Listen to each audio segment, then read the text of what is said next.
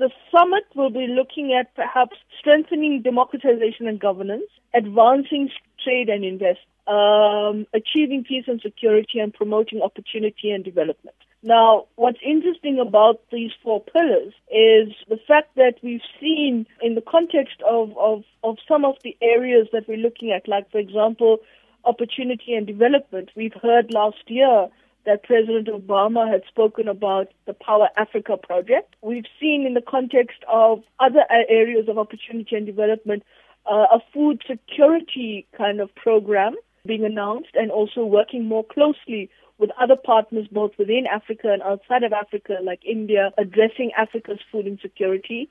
We've noted that there's also health efforts being undertaken. And of course, I think the other area that's very significant around looking at the next, looking at the next generation of, of potential African leaders is the Young African Leaders Initiative. Now, these are very significant issues that have, um, have been part and parcel of what I think culminates out of President Obama's trip to, to Africa in, yeah, it was last year where he did, uh, he visited three African states or four African states, and South Africa was one of the African countries that he visited, and he made very significant speeches in, in, in, in those in those in, during his visit to the continent, and a lot of this is a culmination out of what he has been talking about in, in reconnecting with the African continent, and in particular, reconnecting with Washington's Africa policy to Africa.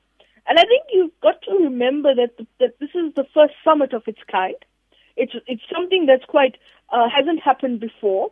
We've heard a lot of, I mean, we, we, we know that there's an EU Africa summit. We know that there's a China Africa forum. There's an India Africa summit. Uh, and now we, we, and we've had the Africa partnership outreach platform through BRICS.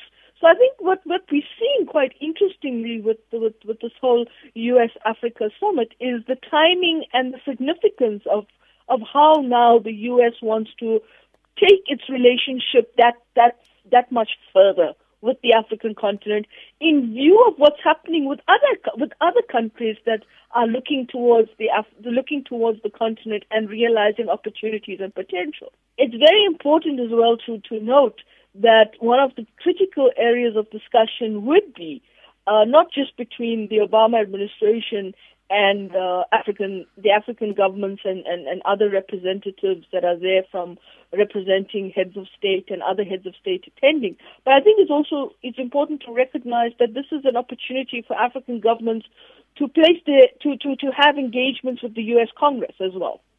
And part of that part of that engagement with the U.S.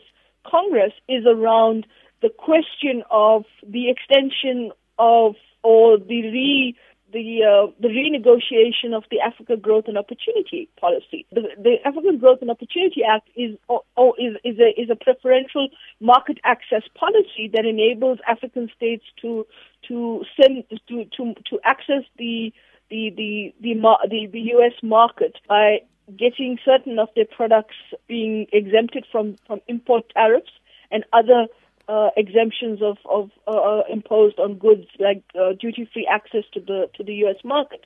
Now, this is an important avenue for African countries to be able to take advantage of this in order to export. One of the things will be discussed is to look at the, the, the negotiation of AGOA beyond 2015. Secondly, I think what's important as well is how is Af- how is the U.S through its potential partnership with African countries and looking at opportunities around growth and development and around opportunity and development going to help and, and, and, and try and navigate trade and investment policies and trade and investment contracts and agreements and etc. How is this going to help Africa to also industrialize its markets, industrialize its economies, not to remain locked in a in a in a kind of primary commodity market, but rather to move more up the value chain in terms of global commodity markets, being able to, to have value added production, beneficiation, etc., etc. And I think these are important questions that will be raised at, at uh, during the four, during the two days from, from today until Wednesday